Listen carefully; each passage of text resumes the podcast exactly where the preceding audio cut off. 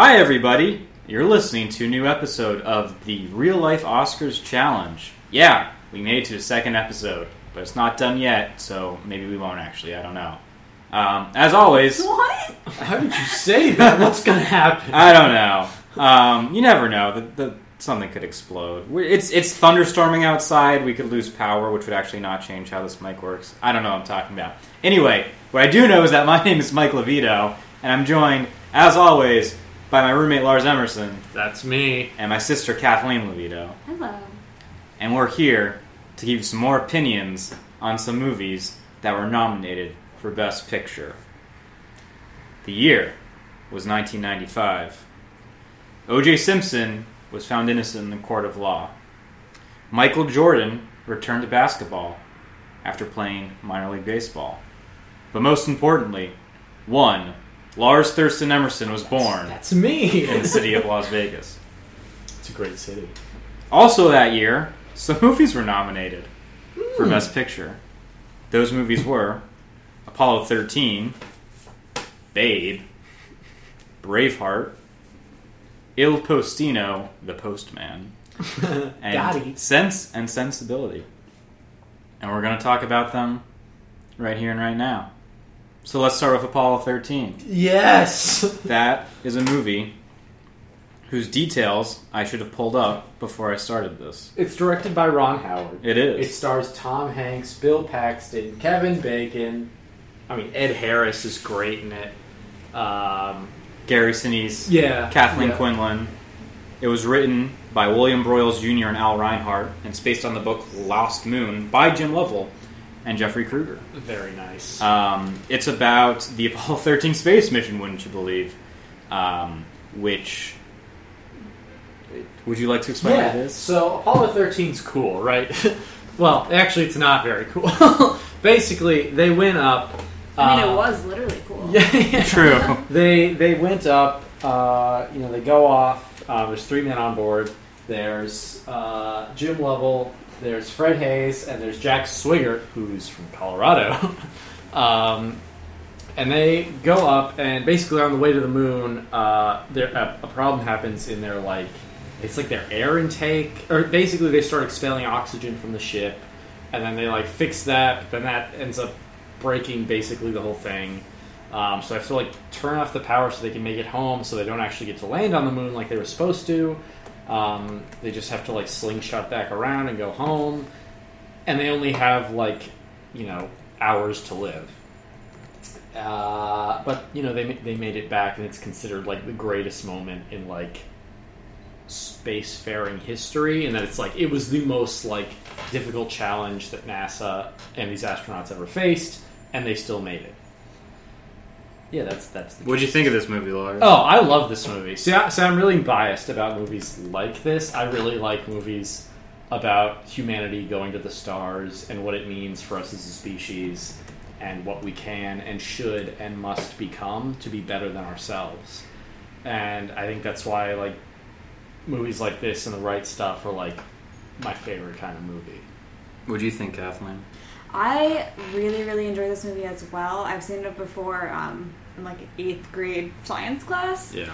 Um, but I think it's funny because I think I like it for uh, al- almost an opposite reason of Lars in the sense that I like this one because I think while it was very like otherworldly, quite literally, I think that it was there was a lot of um, just interesting like personal emotion, and you know you saw um, just how they're personally reacting to this whole situation, how their families are reacting, um, how relationships kind of start to you know tensions arise and like heartstrings get pulled and stuff like that. So I like it for giving us this really wild scenario for just getting in touch with ourselves. Yeah. Yeah, I think I agree. Like I watching this, this was the first movie we watched in this round. This was the first movie we watched in Seoul 1994 block. And like the one thing that I feel like kind of defined the 1994 block, at least to me, was like sentimentality.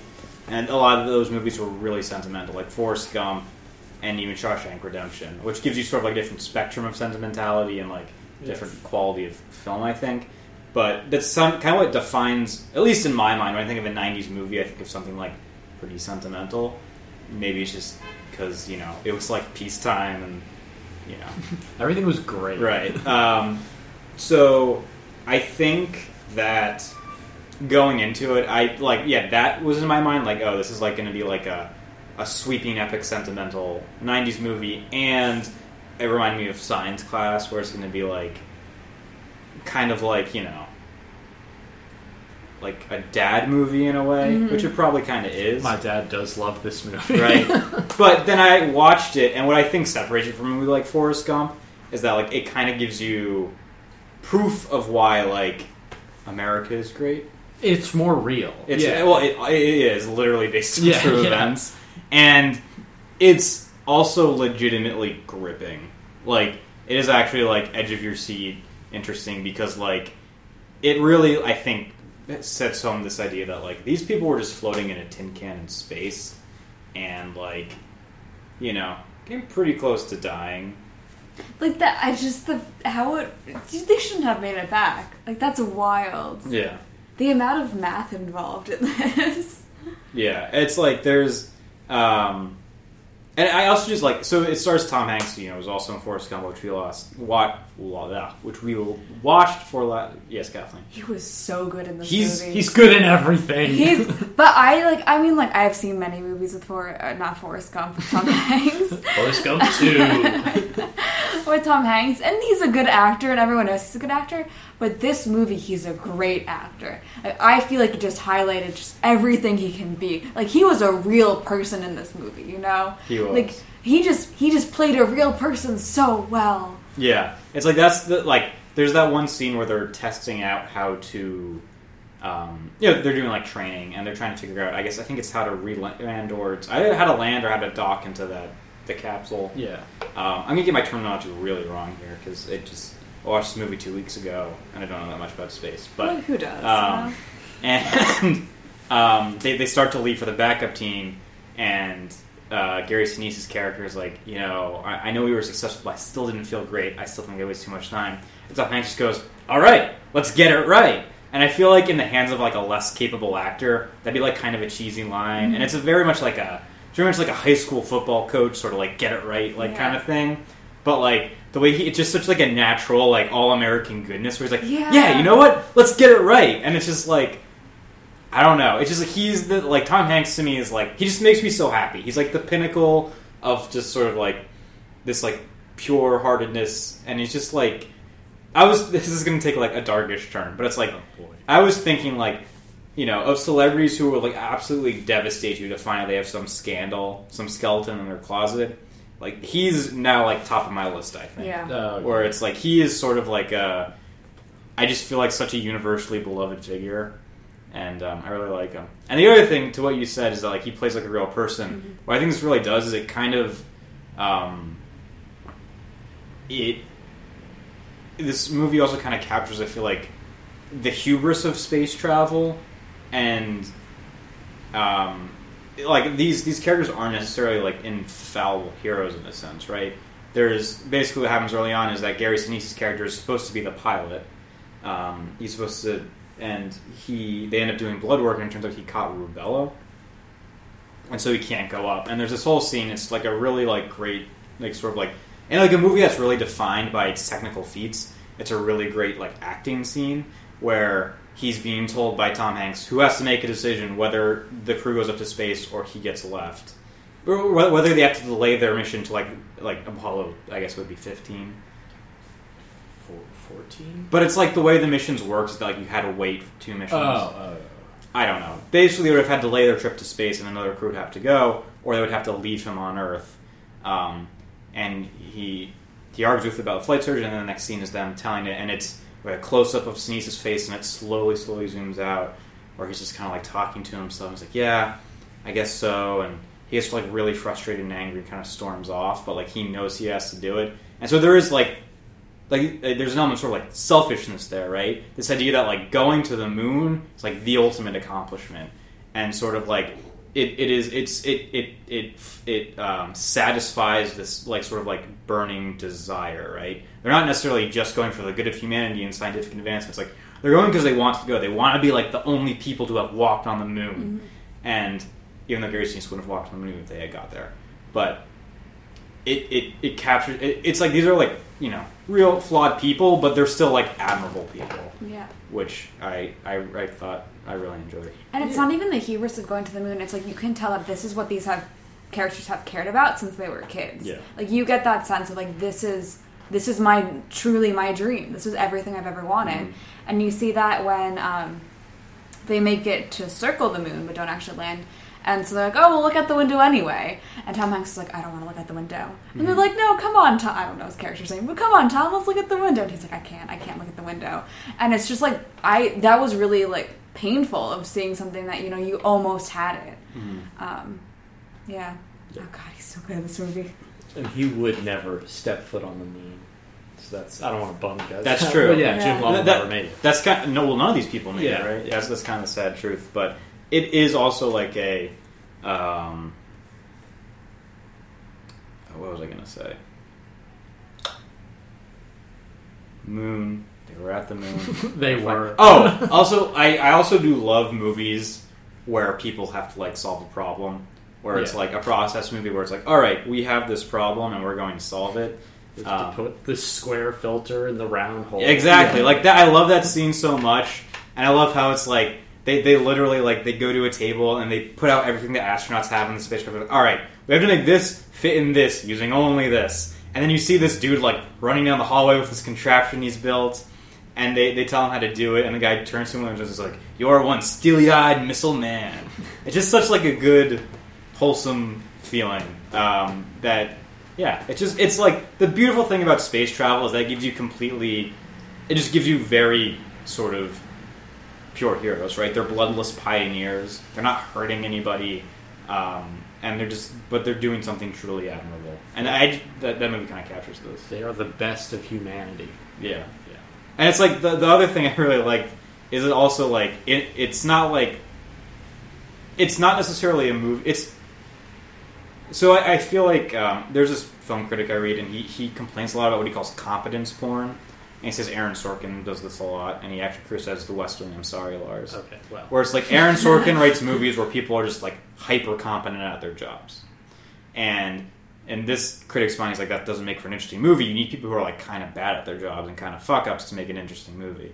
Um, and what I think this movie does is it kind of splits that difference where it's like there was like a massive like stuff got messed up and no one really knows what they're doing but they're still like smart and capable people but they have to kind of like build stuff on the fly and that's really compelling to watch.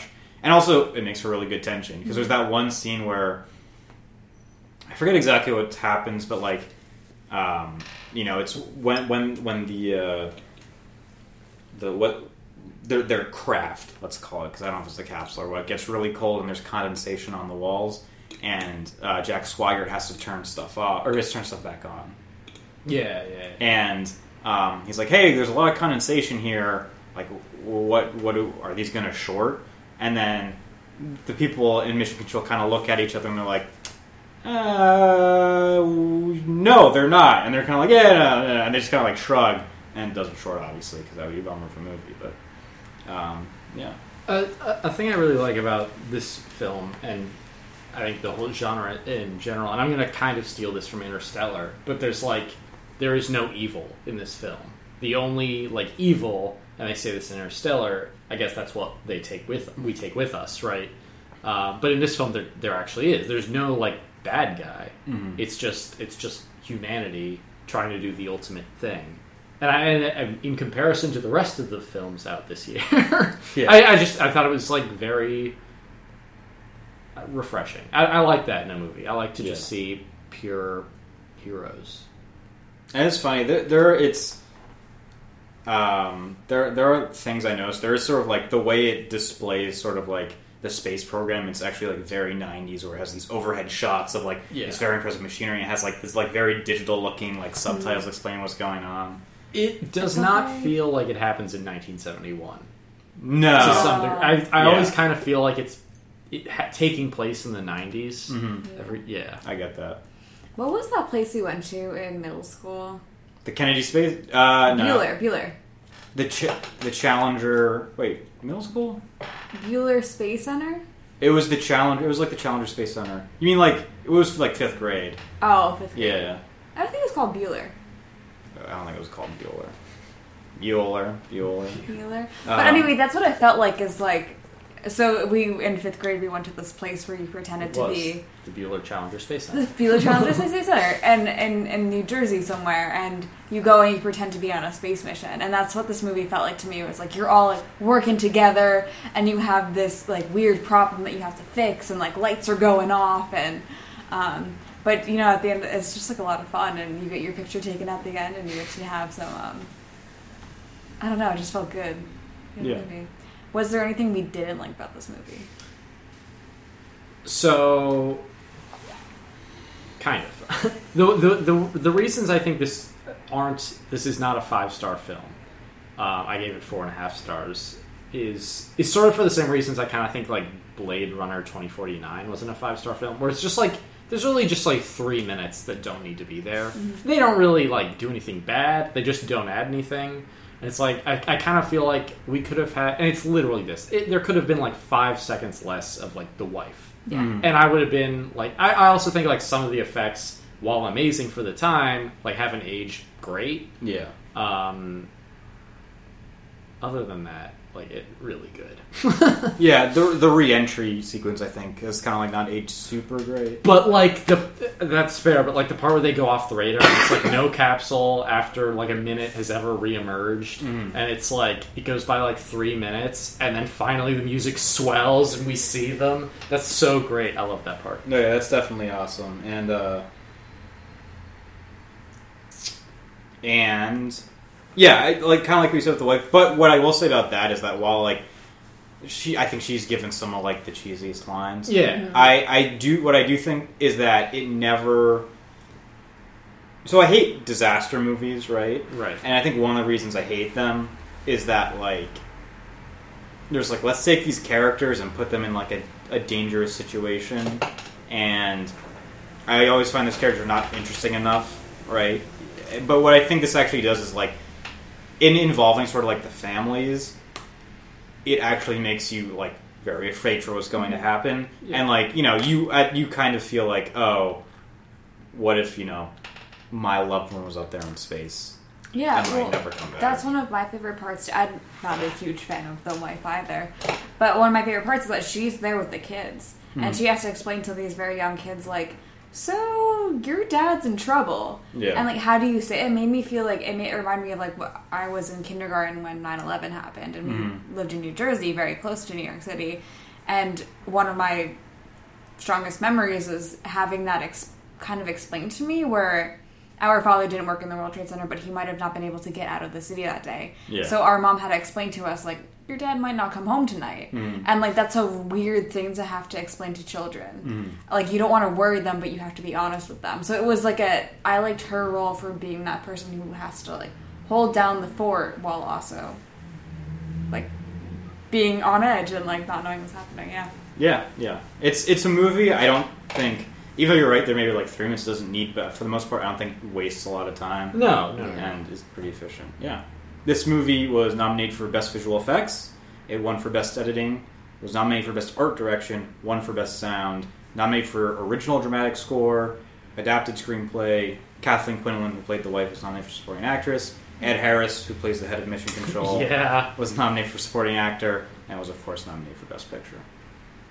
nice Yeah.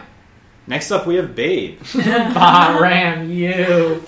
Um, yeah, an interesting movie to be nominated for Best Picture. But Pretty good. fucking lit. It, it is a, it is a good. So- it is a Babe is the littest movie.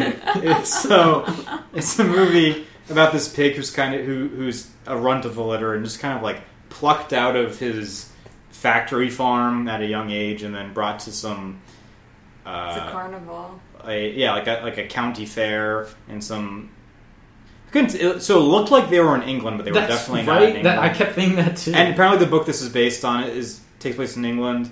Um, by the way, this was directed by Chris Noonan, uh, written by George Miller and Chris Noonan, based on a book called The Sheep Pig by Dick King Smith, and starring James Cromwell Ugh. and Magda Szubanski and Christine Cavanaugh.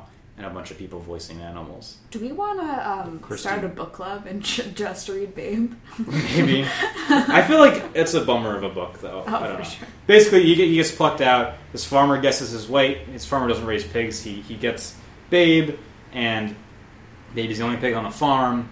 He sort of becomes the surrogate son of the dog, Fly. Fly, Nice. and um, sees Fly being a sheepdog and is like, huh, I want to be a sheepdog too. All while um, the farmer's wife kind of plots to eat him. She's the real pig in the movie. Guys, this is. Whoa, that's my hot take. I mean, Uh, I'm sure that's been brought up before.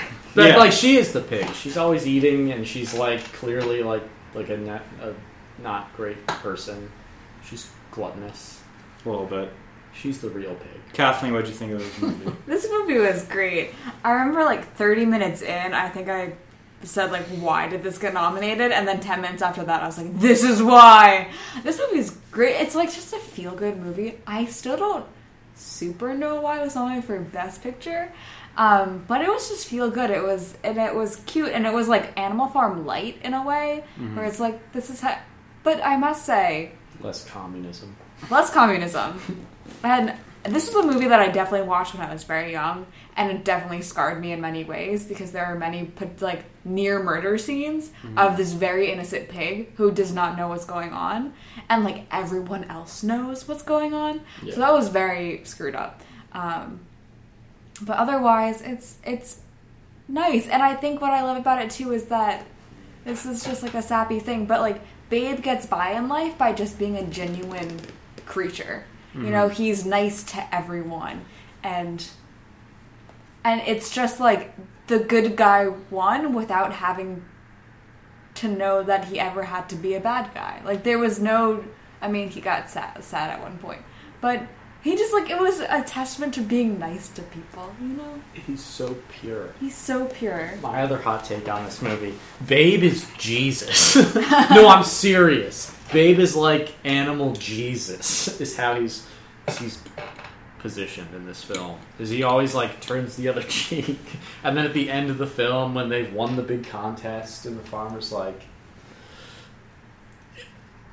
That'll do, pig. And I'm crying a little. and then, like, the sun beams down as God embraces his son, Babe the pig. Babe's farm Jesus is what I'm saying. Yeah. So I, I I think the reason I have some theories on why this got nominated for Best Picture, and I kind of tried to find out on the internet why it was nominated. If anyone had like an idea, I couldn't find one. Um, but, but there was one like web like article was like justifying why it was, but basically like I look at Babe and it's like I compare Babe to a lot of like not that I watch a lot of modern children's films, but like there's no sort of like it, it never feels like even though it is clearly sort of like a family children's movie it never talks down to its audience and i think there's also like a definite visual style and like in the cinematography and the editing it's on in some ways the editing it feels like a looney tune come to life because you have these sort of like um, you know like the, the the screen will like it'll circle to black out and circle to black back out Yeah. And has Um, the mice singing and stuff yeah. like that. and also like I realized like it's all told from like the pig's eye view, the camera, right? It, it's it's like very interesting in that it gets you down to sort of like the animal level, and so it was kind of an interesting um, like a, a visual feat in a way, and also I think yeah, it's like it, it, it it's it, it carries some sort of heavy like heavy stuff happens, right? It's like it's about these animals like desperately not wanting to get eaten. Well, two animals desperately not wanting to get eaten. Really, just Babe and Ferdinand the duck. I didn't like him. I don't like Ferdinand. He's silly, and I don't need that.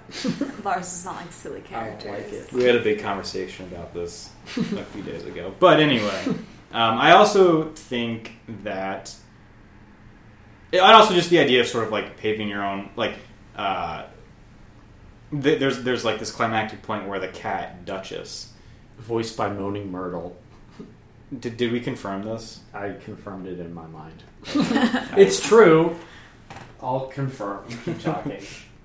it, vo- basically she, she's like oh you know you know what pigs are for right And he's like, "No, what are Like, pig?" you know it. Yeah. Pigs are- I can't Yeah, do the I, voice. I can't do her voice. It's very annoying. But she's just kind of like, you know, you're an animal with no purpose. It's like, what do you mean? It's like, oh, you know, they're going to eat you. Um, And Yeah, then that definitely not goes Moaning into Myrtle, I'm the looking at the best picture. Hold on, I'm wrong. A scene of the movie when the farmer dances and just everything is right in the world. I love that. Oh my god. I was wrong. It's not Moaning Myrtle.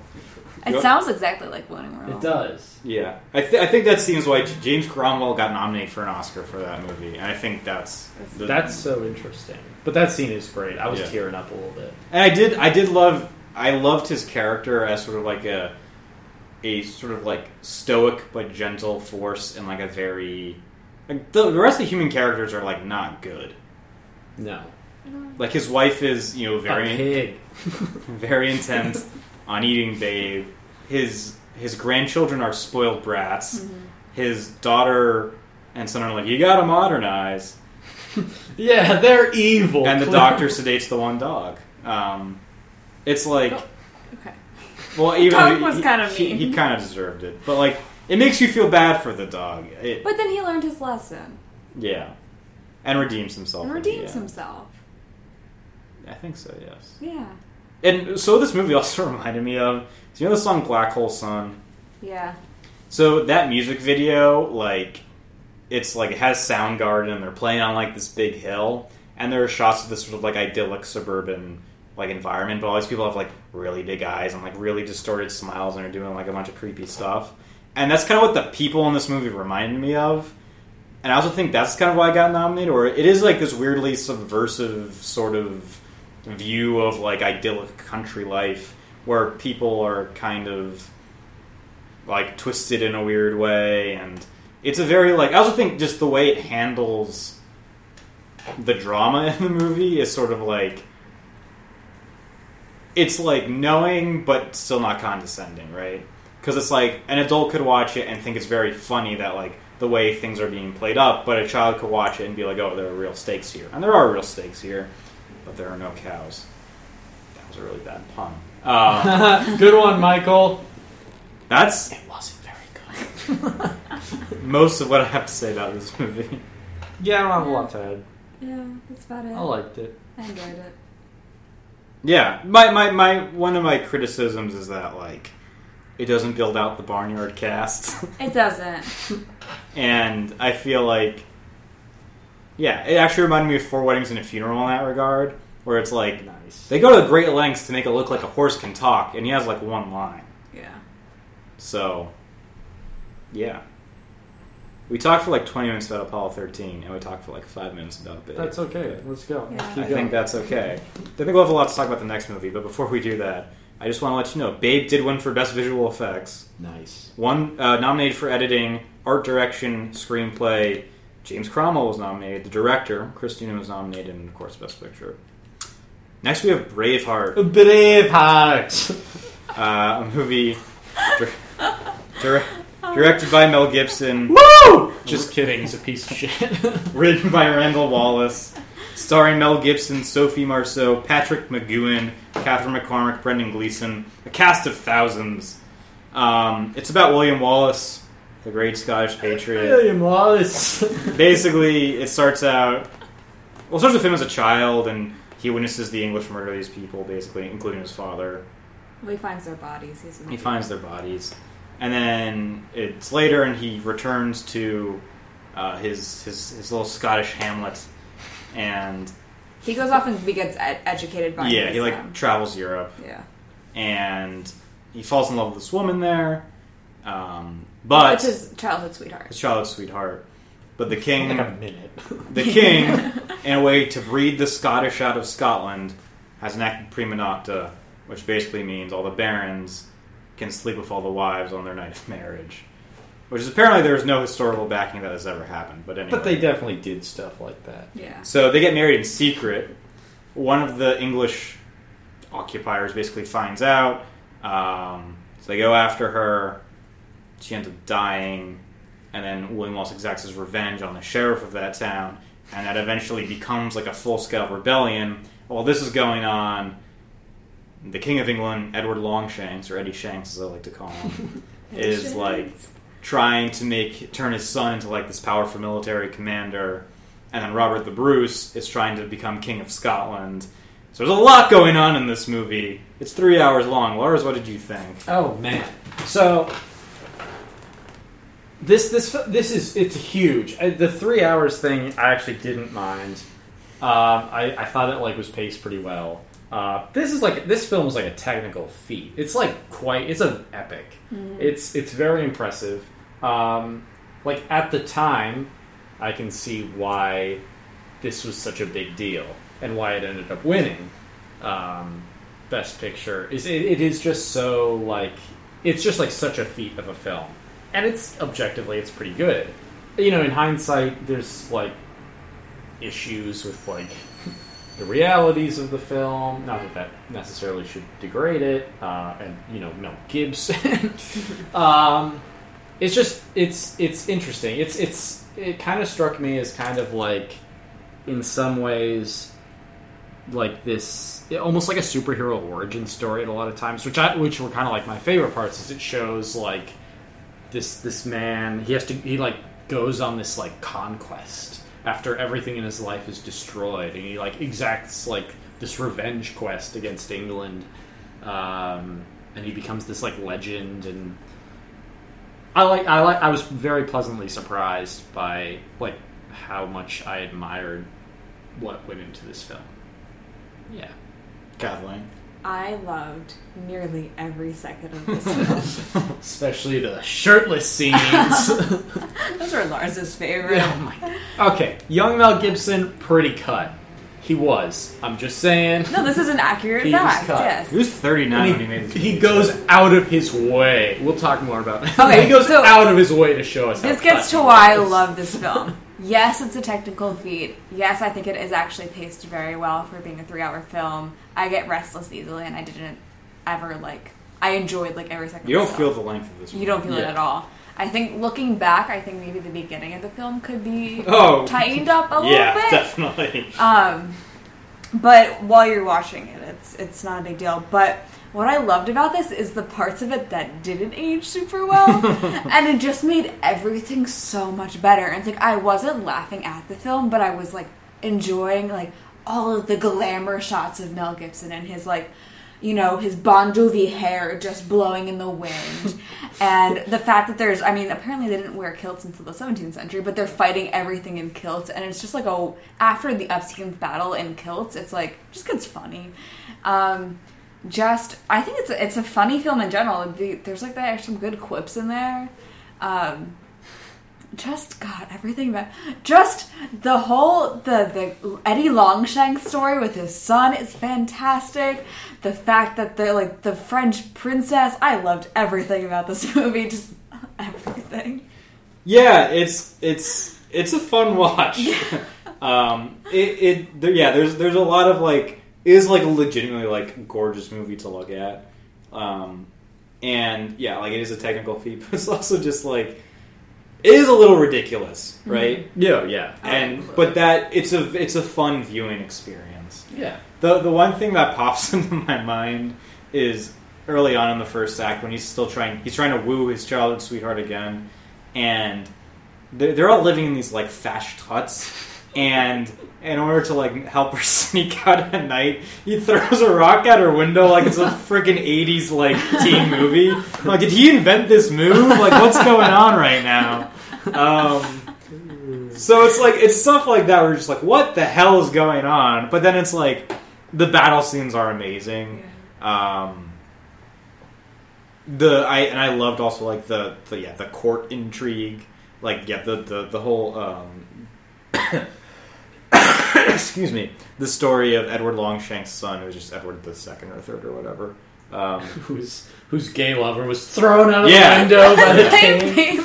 That was surprising. Yeah, like his whole story with, between his wife and his gay lover, and then Robert the Bruce's story trying to like unite Scotland under one king, and also it also works.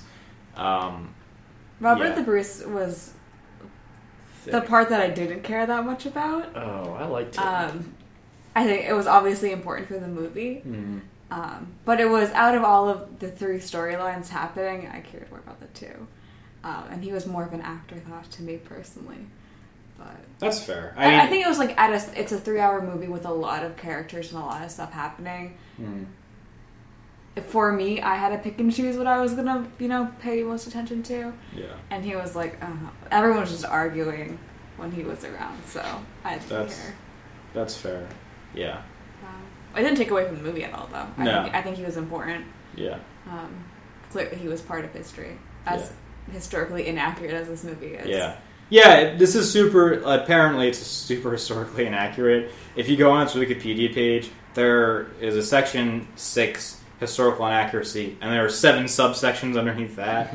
so, yeah, not considered the most accurate movie. But the way I kind of like rationalize that is that this screenplay was largely based on an epic poem written by a guy named Blind Harry um, called nice. "The Wallace," um, and it uh you know it's it, it was like a medieval epic poem so a lot of like indulgences and sort of exaggerations. And if you watch that movie like an epic poem as it is not like literal historical truth but as sort of like a celebration of like a national figure in Scotland I think it works really well Yeah, it's like it's more like a tale of like Gilgamesh or Mhm. like biblical or even Mhm. like a Thor movie than it is like a real thing. Is I uh, yeah for some reason I keep thinking of Thor and it's not just his hair.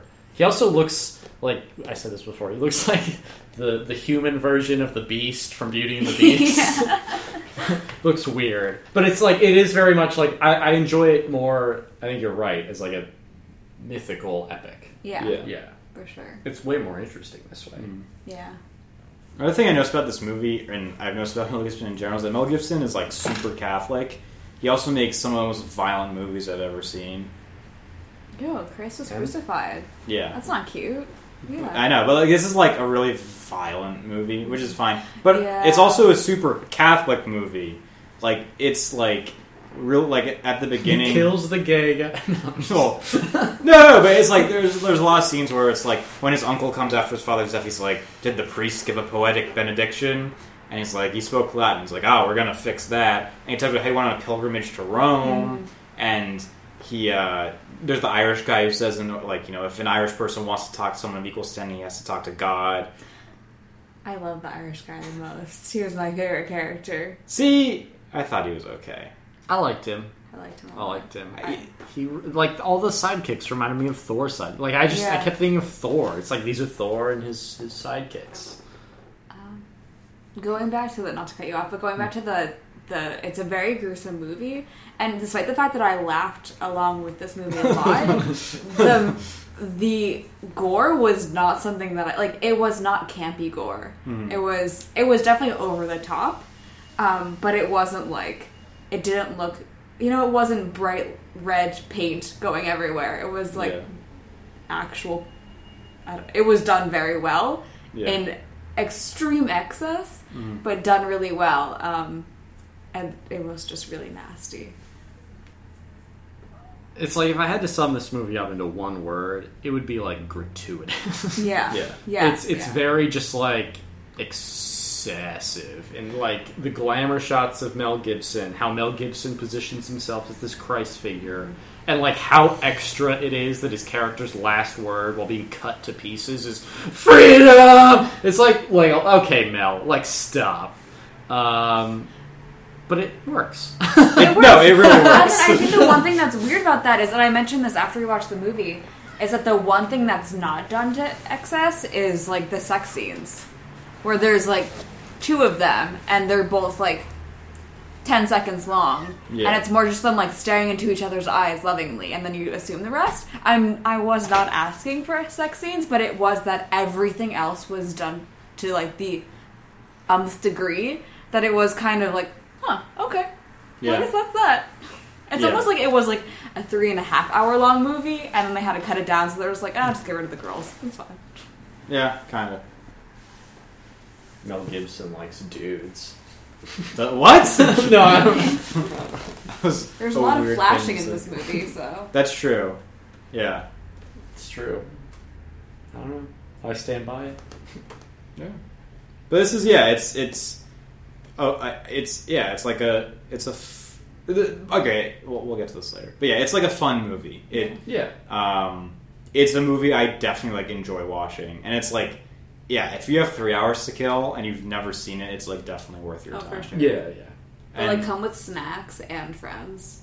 Because if you watch Yeah. this by yourself, it's gonna be a letdown. yeah, it'll be a bit of a drag. But it's like fun to watch with people. We were Yeah, just like for joking sure. around. Um, it's it's funny too because this movie by Empire Magazine, which is a British magazine, um, it was ranked by its readers as the worst Best Picture winner of all time. Which, first of all, I've seen Gigi.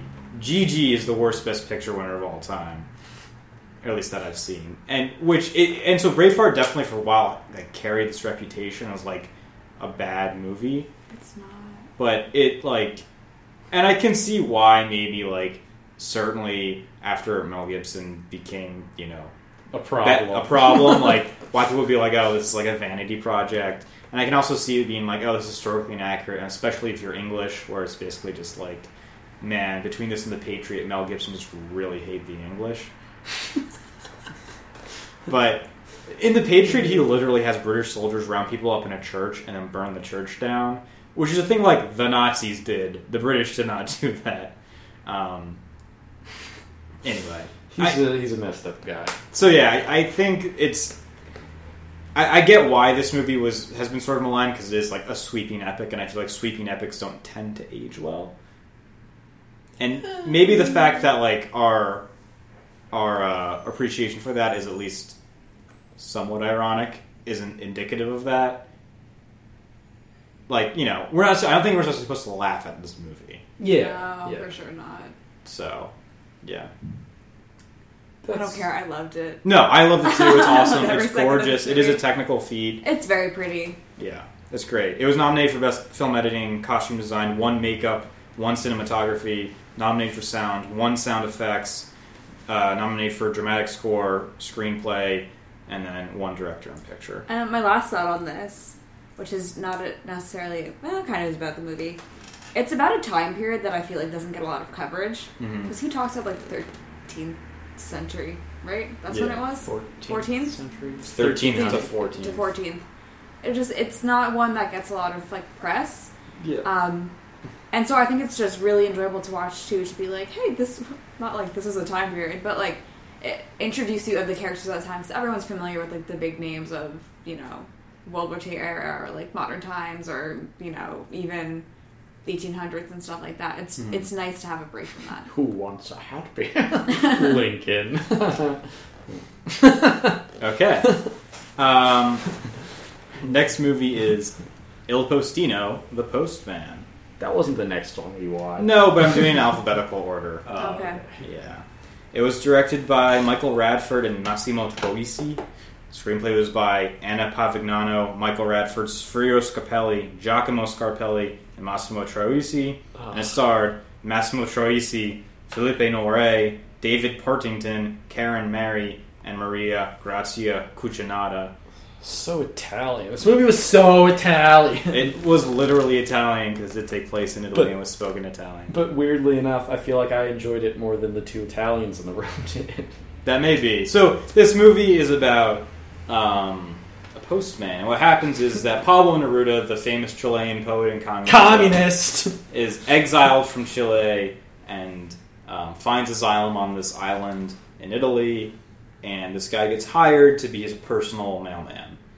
And in the process, he learns about poetry from Pablo Neruda And comedy. and learns about communism from Pablo Neruda and asks And Pablo. Neruda and, out, and asks Pablo Neruda to help him win over like the local beauty, and that's kind of it. That's, that's how I want to meet the love of my what life. What did you think of this movie, Lars? I I I actually liked it. I thought it was I thought it was sweet. I thought it was pretty. I thought it was um, I thought it was nice. I was actually pl- kind of pleasantly surprised by a film that had no English and was like a, technically a foreign film. Um, I like foreign films. I'm sophisticated. um, I mean, the last five minutes took a very dark turn that I was not expecting, but uh, you know, it kind of worked.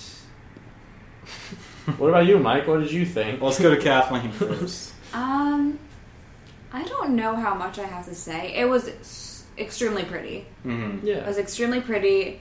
Um, it was had sweet moments in it. I don't know if I believed in any of the characters' intentions.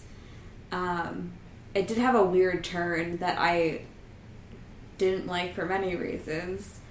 Um, over, I guess I enjoyed it, but it was like it felt like a movie that I would watch in school.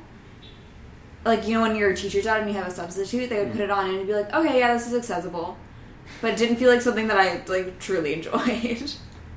Yeah, I I don't know what to make of this movie. I it just felt really weird and like Mhm. not like boring, but I don't. Okay, like so. Here's my thing with this movie is that like he goes to Pablo Neruda. He's like, "Oh my god, I met this really hot chick," and like I Is that an exact quote? no, and like I gotta I gotta meet her, and he's like, "Okay, what do you want me to do about that?" He's like, "I want you to help me like write poems about her," and he's like, "Fine," and so he teaches him about metaphors, and then I don't know how you actually say it in, in Italian. And so then he goes and he tries to use a metaphor, doesn't work, and so he talks to Pablo Neruda again, and then he goes back and he basically just kind of like says these poems at her, and like just like that, she's won over, and it happens in the course of like ten minutes, fifteen minutes, Well, I mean, they had met two times before that. I guess. So. And he didn't talk to her in those two times. He sort of did. He said, "What is your name?" and then repeated her name, Beatrice. Beatrice. Beatrice Russo. Yeah. Nice. Mario Ruoppolo. Um, I, I, I thought this was like a very this this is this isn't going to make any sense, but I'm going to say it. Of all the movies I've ever seen in this like not not ever, but in this like endeavor, yeah. this was the most like if I were to describe a generic film, Yeah. this is my generic film. Yeah. This is like a generic film. There's nothing like that makes it not generic. It's just very standard film. Yeah, I guess so. Not I like- think what puts it over at the top is this, the how it looks. I don't Yeah, know. I don't know if it's the cinematography. I don't know if it's the editing. I like the soundtrack. Soundtrack is very nice. the score did So, win. yeah. Oh, nice. Um, I think that's what makes it like the story is very generic. I think that Mm-hmm. the way it looks, for me, in my opinion at least, is what makes it a little bit better. Mm. Um, I also think that it's about someone coming into, like, you know, he's finding beauty in the things around him, like this girl on the island, and it's about the sentimentality of where you live to some extent. And I think that people are a sucker for that kind of thing. Yeah. Um, I thought the acting was pretty good. No, yeah, I, I thought I actually thought the I, I thought the lead guy was really good. What, what I did like about this movie is that it's about this dude who's just kind of stuck in like a dead end place. Like he was kind of born into this very. He went to like this small fishing village in Italy, and there's like nothing going for it and nothing going for him. And I feel like he kind of portrays that sort of So he votes communist. mhm. that, that but he just portrays that like sort of like like like hopeless simplicity in a way, right? Whereas like he's like an uneducated guy. Um, he hates to fish. he hates to, f- but yeah, he hates to fish. He's sort of like a, He's a bit of a sad boy. a, He a- a is. bit, but he's not totally helpless. I guess I don't. know. Yeah. Um, I just my issues were just like I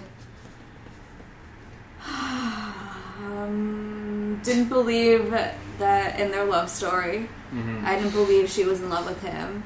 I thought that they were gonna get, she was gonna run away. Mhm. Um, which is like a small thing in the grand scheme of this movie, but it's not really. Mhm. Um, and then,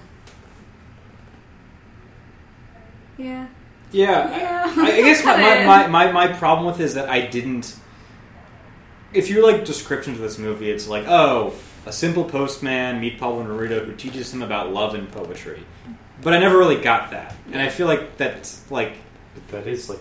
I mean, I know it's like Oh. I know it's literally what happens, but it's like I never understood like why that like why the changes this guy went through occurred or like hmm I like there's like this ending scene where it's like he he recognizes the beauty of his home place and he records all of it for Pablo Mm. Neruda, and I never really understood why he made that turn to being Yeah. like I'm stuck in this dead end place, to like, oh, this place is actually beautiful. Oh, I liked that because it's because it's, he's remembering where it's where he found his friends and his wife, and he's like he he misses his friend Pablo who's left, and he thought you know maybe he'll never come back, and he's sending him all the things that he's now realized he appreciates about a place that Pablo made him see beauty in.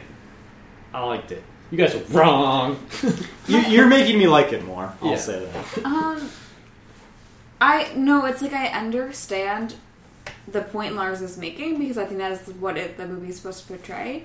But there was no, you don't see that turning point in him. Mhm. Um, I feel, and I also so then he ends up dying, being killed in a communist. Um, Rally. Rally. The police come to break it up, and he presumably gets his head bashed in. yeah.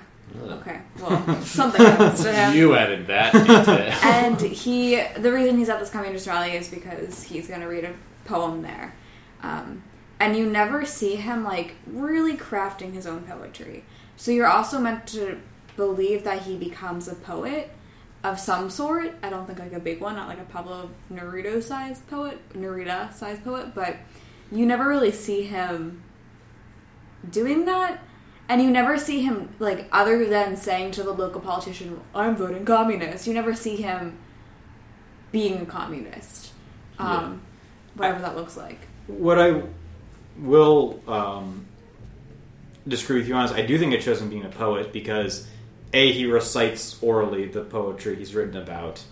but I have a Beatrice. question did didn't he steal one of those poems from pablo neruda I couldn't tell that's i think he did and pablo did not seem phased by it at all which one. the naked one Nuda.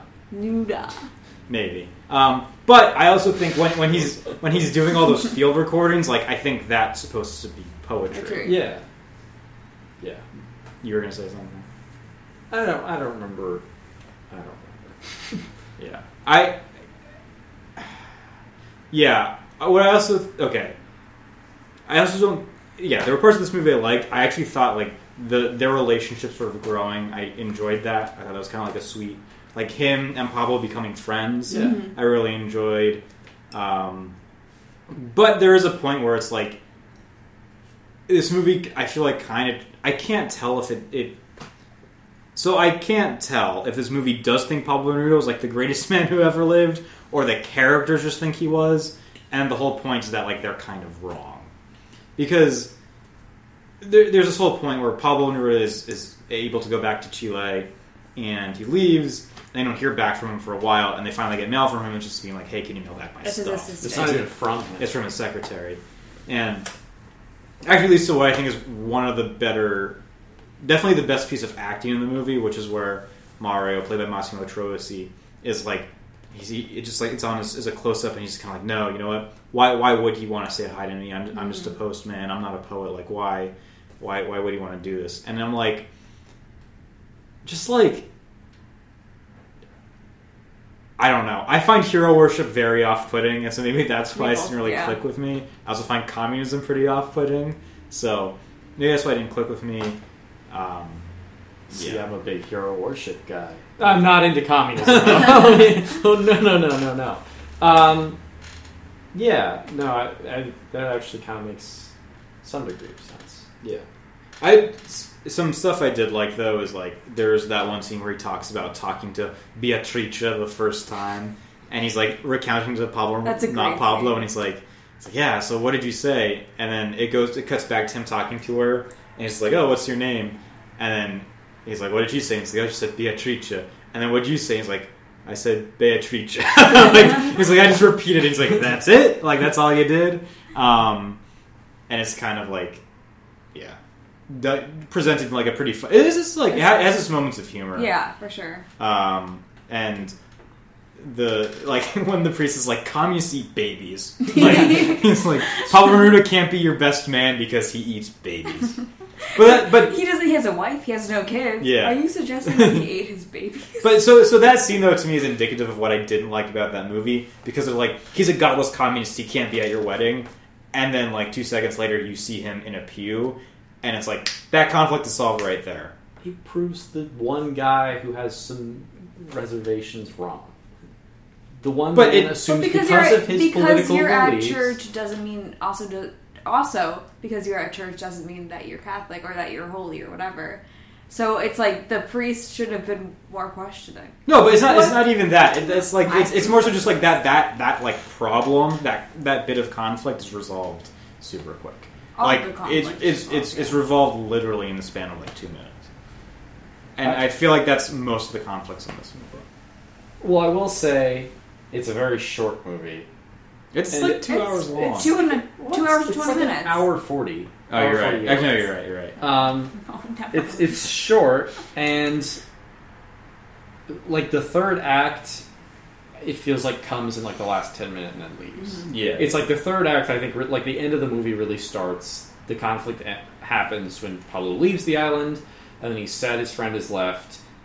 He records the island he comes to terms with the loss of his friend of his hero and then you know, he dies. Mhm. and that's like that it's literally like 15 minutes is where the entire third act takes place. Yeah, and it's really I feel like most of the film is really just like first act. yeah, um, but I, I kind of thought it worked in the end.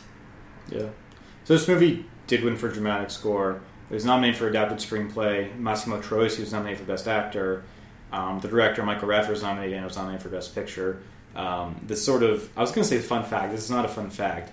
Massimo Troisi delayed heart surgery to star in this movie, and the day after it was done filming, he died of a heart attack. Oh my god! So I think this is probably why one of the reasons it was nominated for Best Picture is that became like a sentimental thing. Yeah. Also, weird thing about this movie is that even though it was a foreign language film nominated for Best Picture, it was not nominated for Best Foreign Language Film. Whoa! Explain that one to me, Academy. Let's move on. Our next movie is Sense and Sensibility, which was directed by Ang Lee, uh, written by Emma Thompson, which is based on a book by Jane Austen. May have heard of her. And stars Emma Thompson, Alan Rickman, Kate Winslet, Hugh Grant, um, Cornelius Fudge, Tom Wilkinson, Tom Wilkinson, who's Cornelius. No, he's not Cornelius Fudge. Hugh Laurie. Hugh Laurie. Oh, I forgot he was in the Basically, yeah. like everybody from Harry Potter who isn't Harry Potter. and Doctor House. and yeah, you are. Yeah. Um, so it's a movie about this family called the Dashwoods, and their father dies, and because of the laws of Primogeniture.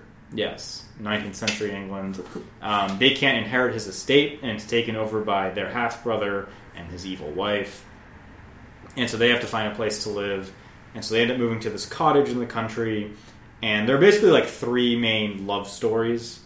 Um, uh, that that go on, and it's about how those play out. You got something to say, Kathleen? I'm gonna sneeze, But I do have a lot to say about this. movie. well, what, what what did you think of this movie? I love this movie. I'm a sucker for Jane Austen in general, so that's probably why I liked it. Mm. But I, I just really enjoyed this movie. I think it's very, very pretty. Um, I what I love about these kind of movies that take place in like the 1900s, like everyone whispers, like you never know what they're saying 'cause they're just and they talk so fast, um, and everything is such a big deal, but they say it in such a whisper. It's Mm. great, um, and I think that the acting was super good. And I think that there was like this great mix of drama and humor. And my foot is cramping, so I'm gonna turn it off to Lars. I don't actually have a lot to say about this movie. I was pleasantly surprised as well. Um, it's it was it was more fun and more interesting and more dramatic than I kind of expected. I kind of expected it to be just kind of like a kind of boring period piece, um, but it turned out to be kind of a delight. It was like it was very much the like four weddings and a funeral for me of this year, and that was like my expectations were kind of low because I just knew it like it wasn't really my thing. Mm. Um, and it sort of met those mixed. Like, it's not my favorite. I just I thought it was good. Yeah, I also like this movie. I loved the language of this movie. I loved how they talked, um, and I loved how they were able for like something that would seem like it's kind of like a staid period piece. They were able to express. It was a one one. It was like pretty funny. I thought. Yeah, Yeah. sure. and um, they were able to just. The, I loved the way they sort of expressed emotion because they're in this sort of like you know repressive society in a way, and so they can. There's only so many outlets for emotion to come out, and I liked uh, the way they did that. Uh, and I like the way that they show that too, because you, and this is also how Jane Austen wrote the book. But um, and this is also just like a huge theme in a lot of Jane Austen stuff is that you have one character who is very by the books, Mhm. very like the main. I forget all of their names.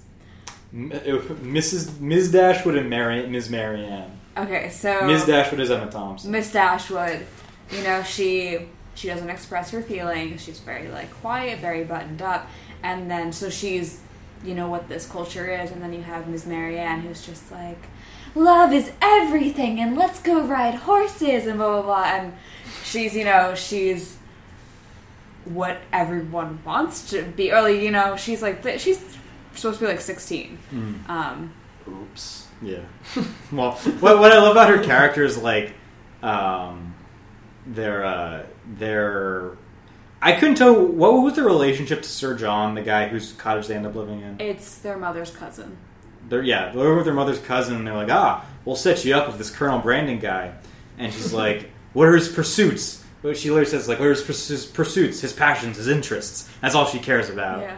Um, and I loved that kind of just being like, you know, it's really, it's like this movie High Fidelity where he's like, I don't want to. Per- he, he was like, I know, like, it will sound superficial to say that like the music and movies you like are like important, but they really are, and it's kind of like that was like the 19th century version of that. Um, yeah, it, it was an interesting contrast between the very yeah buttoned up Yeah. Emma Thompson and the not buttoned up Kate Winslet. That's one of my favorite scenes because she's like, "What are his passions, his pursuits?" And the and his name's John. What is? Yeah, Sir John. Sir John. It's just like, oh, he's very polite, or like whatever No, he he was- says. he's like, oh, he's the best shot in Yeah. Devonshire. It's all these like weird, like you're not answering my question responses. Mm-hmm. Um, that and then one of my other favorite scenes is when the it's the very first scene in the movie, or like the second scene in the movie, maybe when um, the half brother who ends up taking their house and their fortune from them is trying to decide how much of an allowance he's going to give the because he has to give the woman an allowance every year and how much he's going to give them and he starts with this very high number. And then throughout like the several scenes that make up this one scene um, him and his wife just talk themselves down to like the bare minimum that they can give.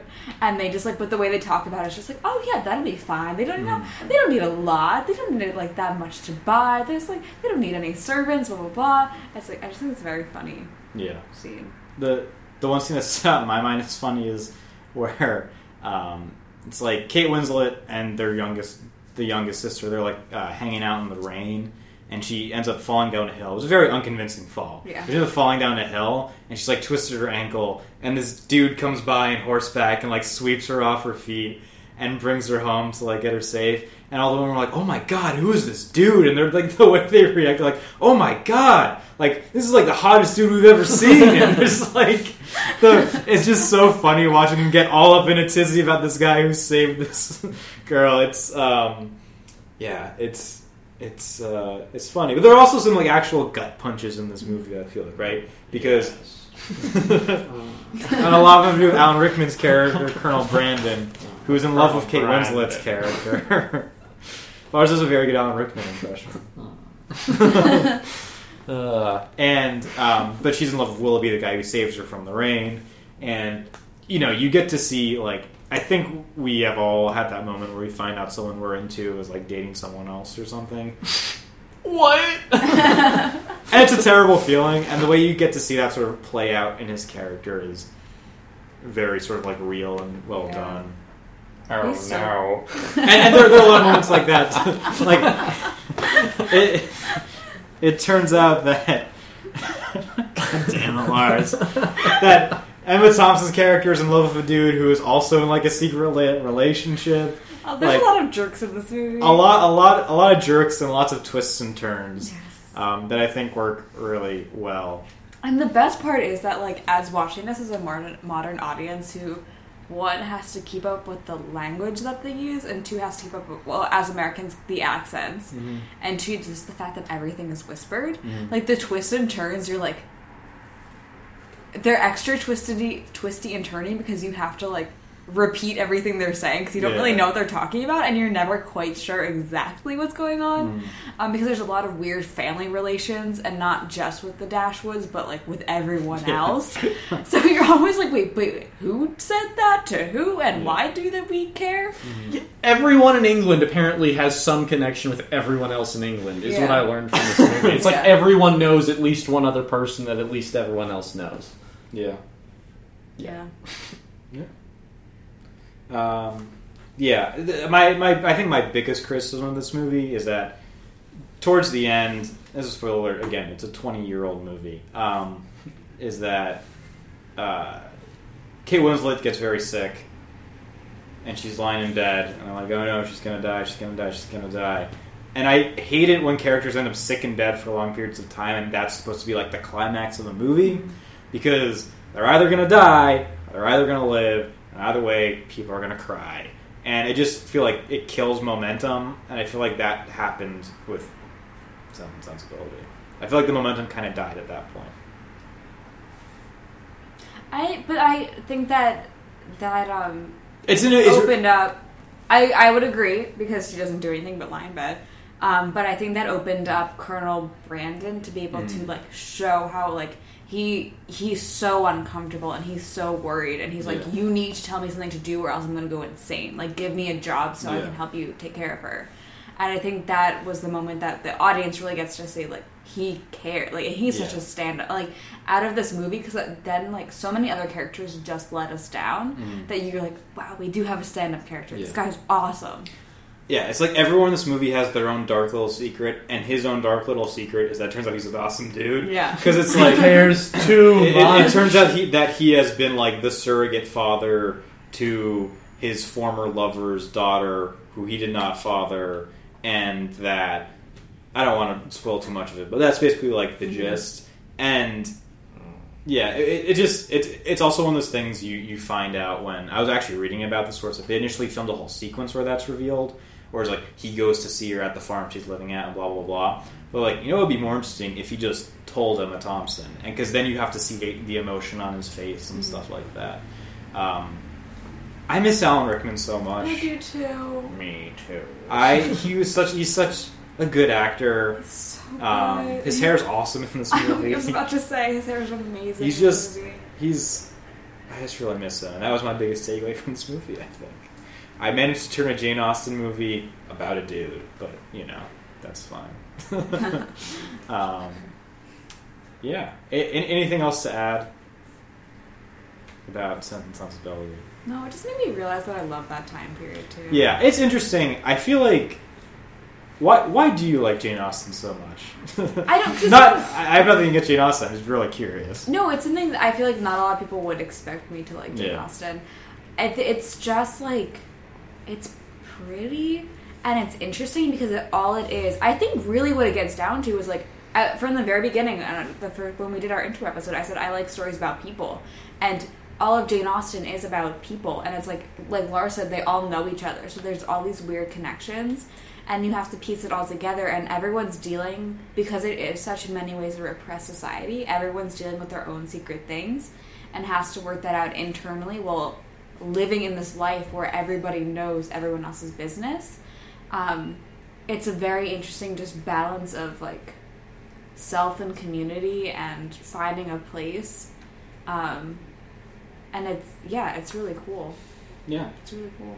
Cool. And I think one thing you made me think of is like it is interesting because their relationships are their lives. Yeah. Like they are tied to their family names, Mhm. and so so much depends on their reputation and on making that reputation like mean something and all that. And so that that is one interesting because there are like stakes in that regard, and also because I think I, I I'm not that familiar with Jane Austen's work, but certainly in, in this instance you have sort of the hypocrisies of that exposed, and um, yeah. Yeah, I think it's so cool too because there is a scene where there's one family connection where, um, with the evil like sister-in-law, Yeah. um, she doesn't want her brother to marry down, Mm. and um, so this one woman like, and and it's like I mean she seems like a jerk for not wanting that, right? But in a way you get it because like this is this is the society. Like if he marries down, then he's he's like basically just burying himself. Like you like it's a Yeah. they're so stuck. Mm-hmm. Like that is the only way that they can move around is to move honestly upwards. Um, so it's like you. I mean, she's a huge jerk. I don't like her at all. But you also get it. Um, what is also always hilarious to me though in Jane Austen movies is that it's it's always about like a family that gets down on their luck financially, and they're complaining. I'm not complaining, but they're talking about how they have to like they're so embarrassed of their small homes. They're all in these massive Yeah. properties, and they at least have a single servant. And there's like horses and stables and just gardens galore, and you're like, oh yeah, I feel really bad for you. Right. Yeah. They, they were. I was reading about this, and they said that like while they were writing the screenplay, they were like, we have to make them look way richer than when they actually are at the beginning, so people don't think that like we're ridiculous for saying they're poor when they live in this like cute little cottage. Um, yeah. So anyway, this was nominated for costume design, cinematography. It is a pretty nice movie to look at. Yeah. Uh, dramatic score. It won for adapted screenplay, and Emma Thompson became the only person to win for both acting and writing. Whoa! Fun fact. Uh, Kate Winslet was nominated. Emma Thompson was nominated, and I was nominated for Best Picture. Nice. Yeah. So, it's I guess it would be 1996 at this point. It's that time. You're a member of the Academy. Yes. You're given a ballot. It has Apollo 13, Babe, Braveheart, Il Postino the Postman, and Sense and, Sense and Sense and Sensibility listed. How do you vote? Let's start with you, Michael. Really? Yeah. Yeah. I am going to go with. So I'm stuck between Apollo 13 and Braveheart. Interesting. And what I think I'm going to say is Apollo 13. And here's why. I was listening to another podcast where they watched Best Picture movies.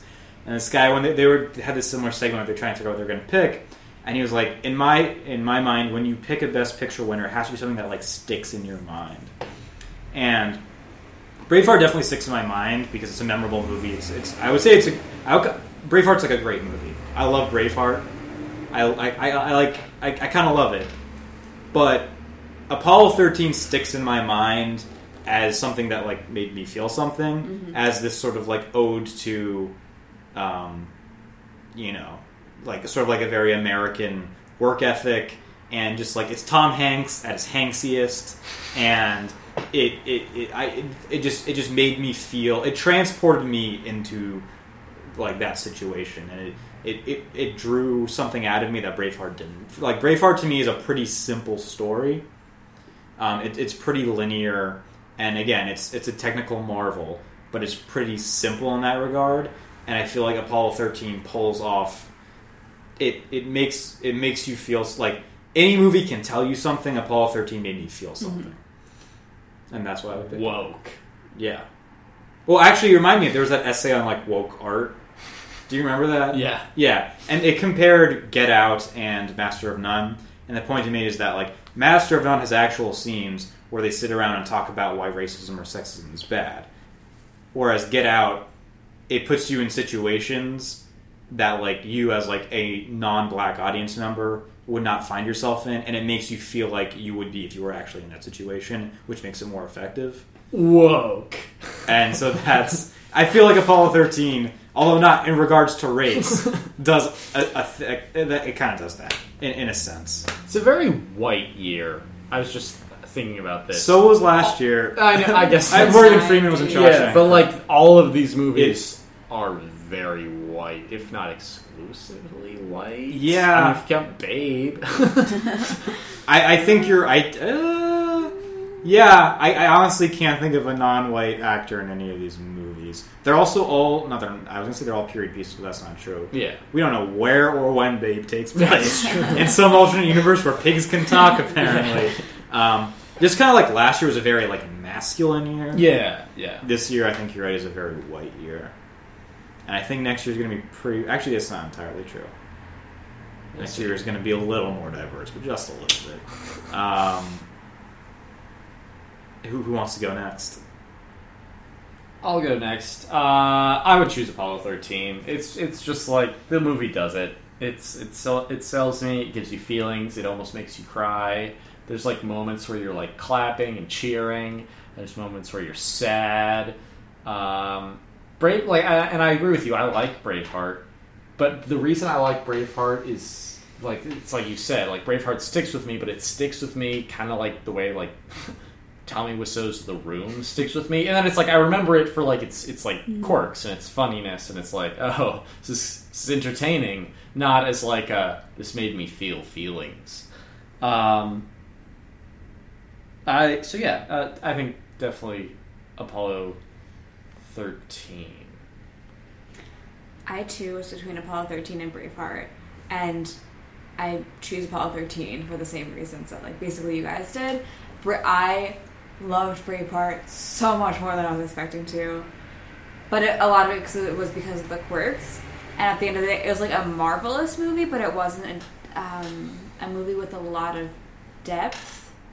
Um, and I think Apollo 13 has the same marvel, and it but it carries a lot more depth, depth to it. And there's characters that are more than just one. Like Apollo, I mean Braveheart is like one tracked. It's like Mm. this is our goal. We're gonna go after our goal. Um, I think Apollo 13 has more things you can explore, and just made me love Tom Hanks so much. Yeah. All right. We're all after picking three different movies Last time. last time. Yeah. We're all in agreement now. Um, so the other the other thing, it's 1995. You get to nominate movies. Kathleen goes for her phone. See, I've been prepared for this. Okay. So What do you nominate? Yes. So I am very upset that Casino was not nominated. Mm. Casino is a great film, and it's like an epic about Las Vegas. It's a great movie. I've, I've actually never seen Casino, and I'm like a Martin Scorsese. It's like it's Boy. like it's like a Martin Scorsese boy. It's like a Martin. It's like if Martin Scorsese did an epic about the history of Las Vegas. It's great. It is literally what that is. Yes, yes, no, it is. um, um, and the other one I was thinking of, and these two both problematic for the exact same reason. Seven and The Usual Suspects are both great movies.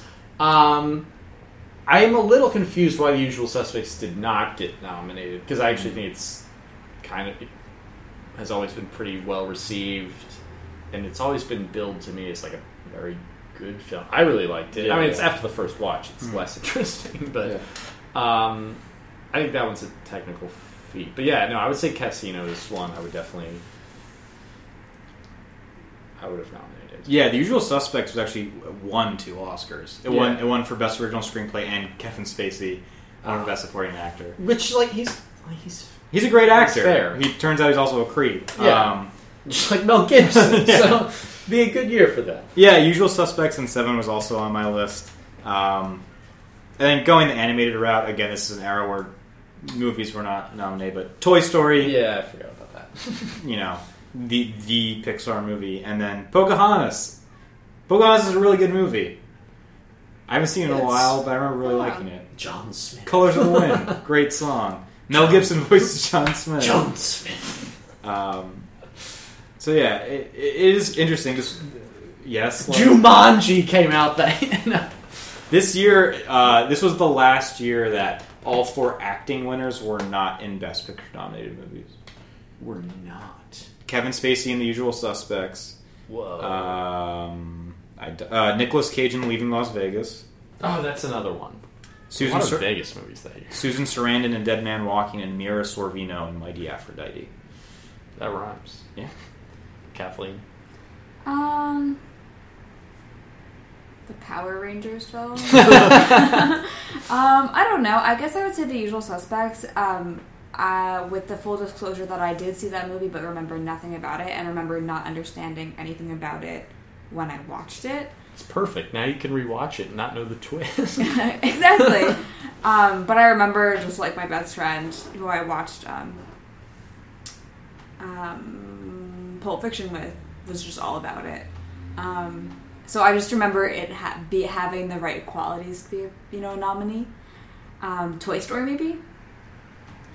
Um, but otherwise, nah, I'm fine. All right. I'm happy that it was. Good stuff. Well, I think that does it for this episode. Yeah, I'm set. Yeah. Uh, next week, we're going to do 1996. We'll be watching The English Patient, Fargo, Jerry Maguire, Secrets and Lies, and Shine. So, uh, I know none of those. Fargo's good. yeah. Fargo's the only movie I've seen on this list. Yeah, me too. And I can confirm it is, in fact, good. Um, yeah. So, we'll be back next week. Thanks for listening. And, uh, I've been Lars. Oh, wait, we're gonna do our Letterboxd counts. oh, right. Uh, our- I'm uh, Lars at Lars Emerson. That's my name. I'm Kathleen at Kathleen Levito. I'm a Mike, um, and I'm on Twitter at mlevito. Good work, Mike. Yeah, good work all around. This was good. Uh, yeah, thanks. Thanks for listening, and uh, talk to you in about like two weeks.